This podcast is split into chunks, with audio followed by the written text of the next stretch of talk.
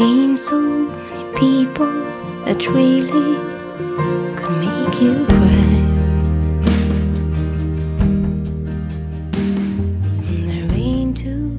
Hello，大家好，又到了与大家相聚的时刻。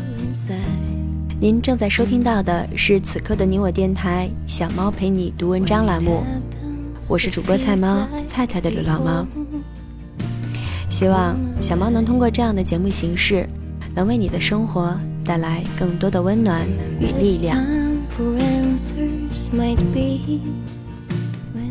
这是小猫陪你读文章的第五十三期节目，感谢大家的收听。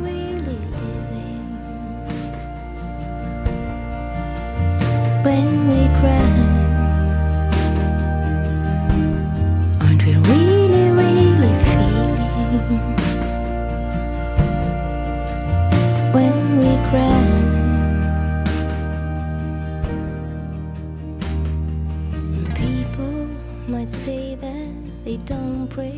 这一生要和多少人、多少事说声再见呢？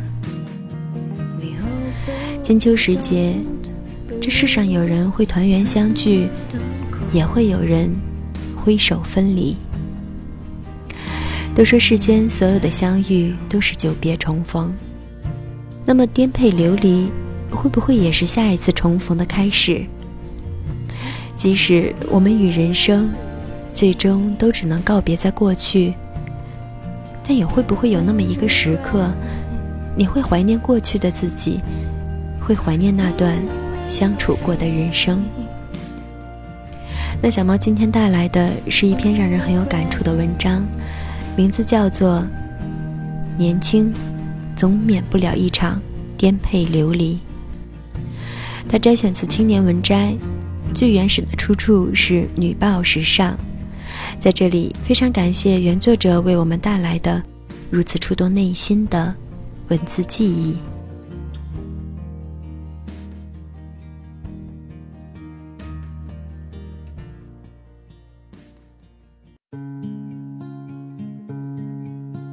年轻，总免不了一场颠沛流离。唯一的选项是北京。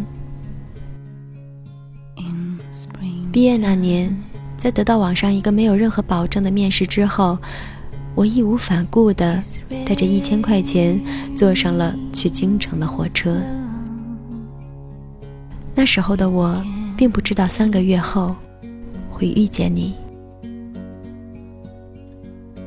你爱脸红，有种江南女子特有的柔软气质。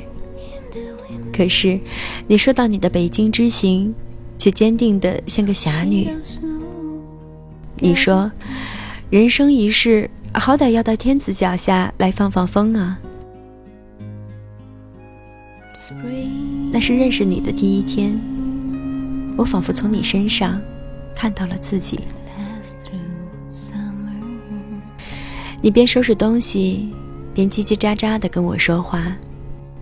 你的皮箱里堆满了各种精致的碎花上衣。我也来自小县城，大学离家不过几十公里。如果按照父母的安排，毕业、工作、相亲、嫁人、生子，一生平顺。只是那些细碎的无聊和寂寞，就像是褪色毛毯上的虱子，找不到，打不死，又无时无刻不痒的难受。我妈有六字真言：不安定，没未来。可是，真正安定了，还会有心去争一个未来吗？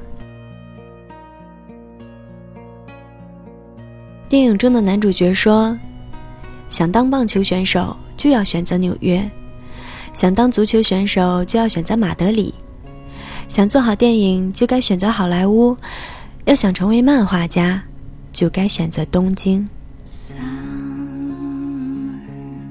如果想独立呢？我们应该选择哪里？这样的问题，我们都问过自己。唯一的选项是北京，因为它够大、够远、够繁华、够神秘。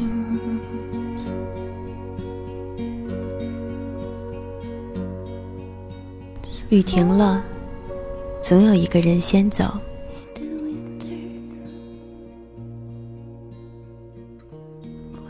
认识你的第一天，我以为我找到了可共勉、可互相取暖的同伴，却没想到，你那么快就决定离开北京。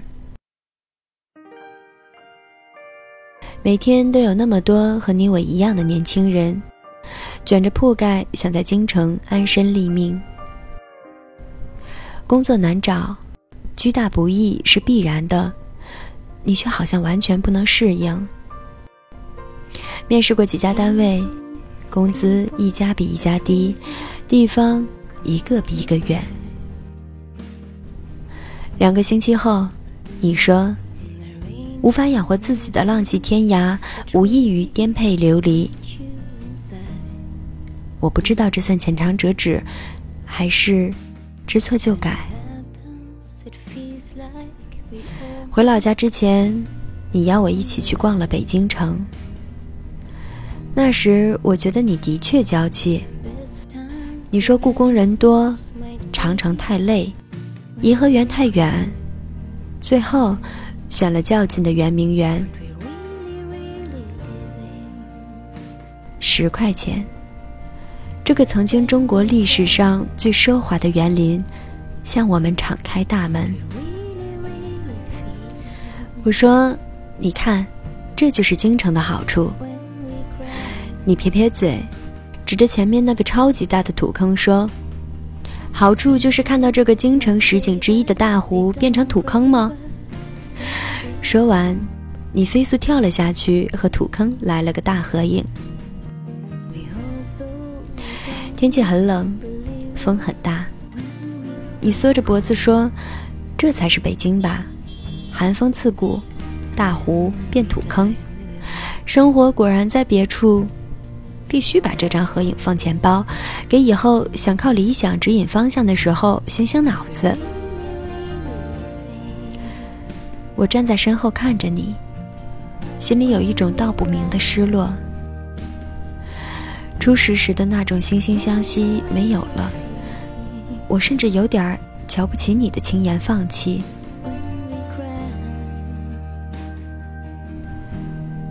萍水相逢的我们。就像下雨天在凉亭避雨的两个人，雨停了，总有一个人会先走。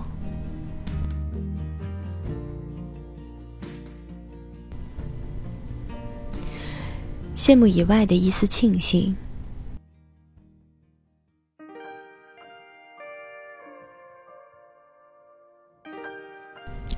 我以为我们只是各自人生里的过客。没想到，时隔半年，你突然给我打来电话，说要和我见一面。你随领导出差来北京，酒店离我上班的地方不远，正好一聚。晚上九点，我刚加完班，在宾馆大堂，我见到了你。你穿得很正式，头发也挽了起来。分别只有半年。你看上去好像成熟了好几岁。我一边涮着羊肉，一边听着你说这半年的生活。你听从了父母的安排，以笔试第一名的成绩去了一个乡镇参加公务员面试。坐在拥挤的中巴车上，你收到了英语专业八级考试通过的消息。命运最无情的地方，就在于。他随时随地和人开玩笑。如果当时你在北京待久一点点，如果通知早到那么一点点，没有如果的你，通过笔试成绩和良好的谈吐，成为了一个大学生村官。你笑嘻嘻地说：“真的是农夫山泉有点甜。”你呢，过得还好吗？就那样呗。漂泊的艰辛一言难尽，穿梭在拥挤的城市里，虽然满怀抱怨，却又不肯离开。我常常加班到深夜，业绩终于有了长进。那时候最开心的就是坐在晚上十点钟的出租车上，筋疲力尽却又浑身热血。下了车，那条通往租住房子的不到两百米的胡同口，站着我那个普通，但总是让我觉得温暖的男朋友。当然，还有一些没有说的。没有户口，没有房子，等等。你听得两眼放光，说真好。我听出了你语气中的羡慕。世上所有的得到都必须付出代价，而那代价又永远比得到的多一点儿。其实，我也听出了你语气中羡慕以外的一丝庆幸。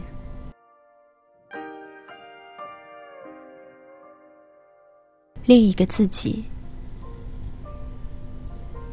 那天你打电话来邀请我参加你的婚礼，虽然我们保持着不多的联系，也称不上至交好友，可你仍将婚礼请柬和双飞机票快递了过来。最后的单身之夜，你开车载我去吃你们那里最出名的鱼头火锅。回家的路上，你将车停在了一个路口。你说：“你还不知道我的男朋友吧？相亲认识的，工作上进，是个标准的经济适用男，什么都好，就是必须和公婆住。刚开始我有点不甘心，但害怕错过了之后就没有更好的了。你还飘着呢？这个问题问得我浑身一震。”我迟疑的点点头。那时候我已经结婚，最青春的五年过去了。尽管我仍斗志昂扬，却感到无比紧张和疲惫。谁都知道，走得慢了可以加大步子，可是从来没有人告诉我们，如果走错了，该怎么办。如果我当初留在家乡，大概就是另一个你。后来我才认识到，平庸是大多数人生的结局。即使世界再大，你已用尽全力。你转头看向我说：“看着你过我想过的生活，我会安心许多。希望你能一直坚持。”我们在车里四目相对，回首来时路，似乎长大就在一夜之间。我就是在那时忽然明白，为什么我们之间有一种说不清道不明的联系。你与我，我与你，都是一面镜子，照见另一个世界的自己。我们不停的参考对方，来衡量。现实中的自己，好好走下去。就像一书说过的那样，小的时候，我们都曾立志要做一个什么样的人？我们都曾天真的以为，只要发奋、努力、好好做人，愿望就可以达到。要到很久以后才发觉，原来等待我们的是命运磨子。不管我们愿不愿意，都会被按上来挤压。终于，我们忍着疼痛在夹缝中存活下来。这时，和我们原来的样子已经有了很大的出入。其实，人生分开或不分开。都会后悔，接受或不接受都会后悔，安稳或不安稳都会后悔。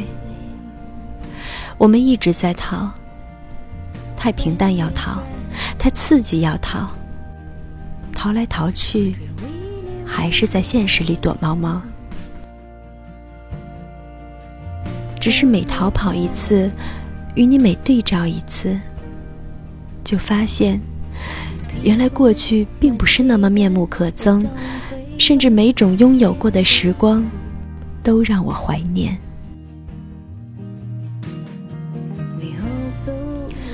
人生不进则退，却又远远不止喜怒哀乐四个选项。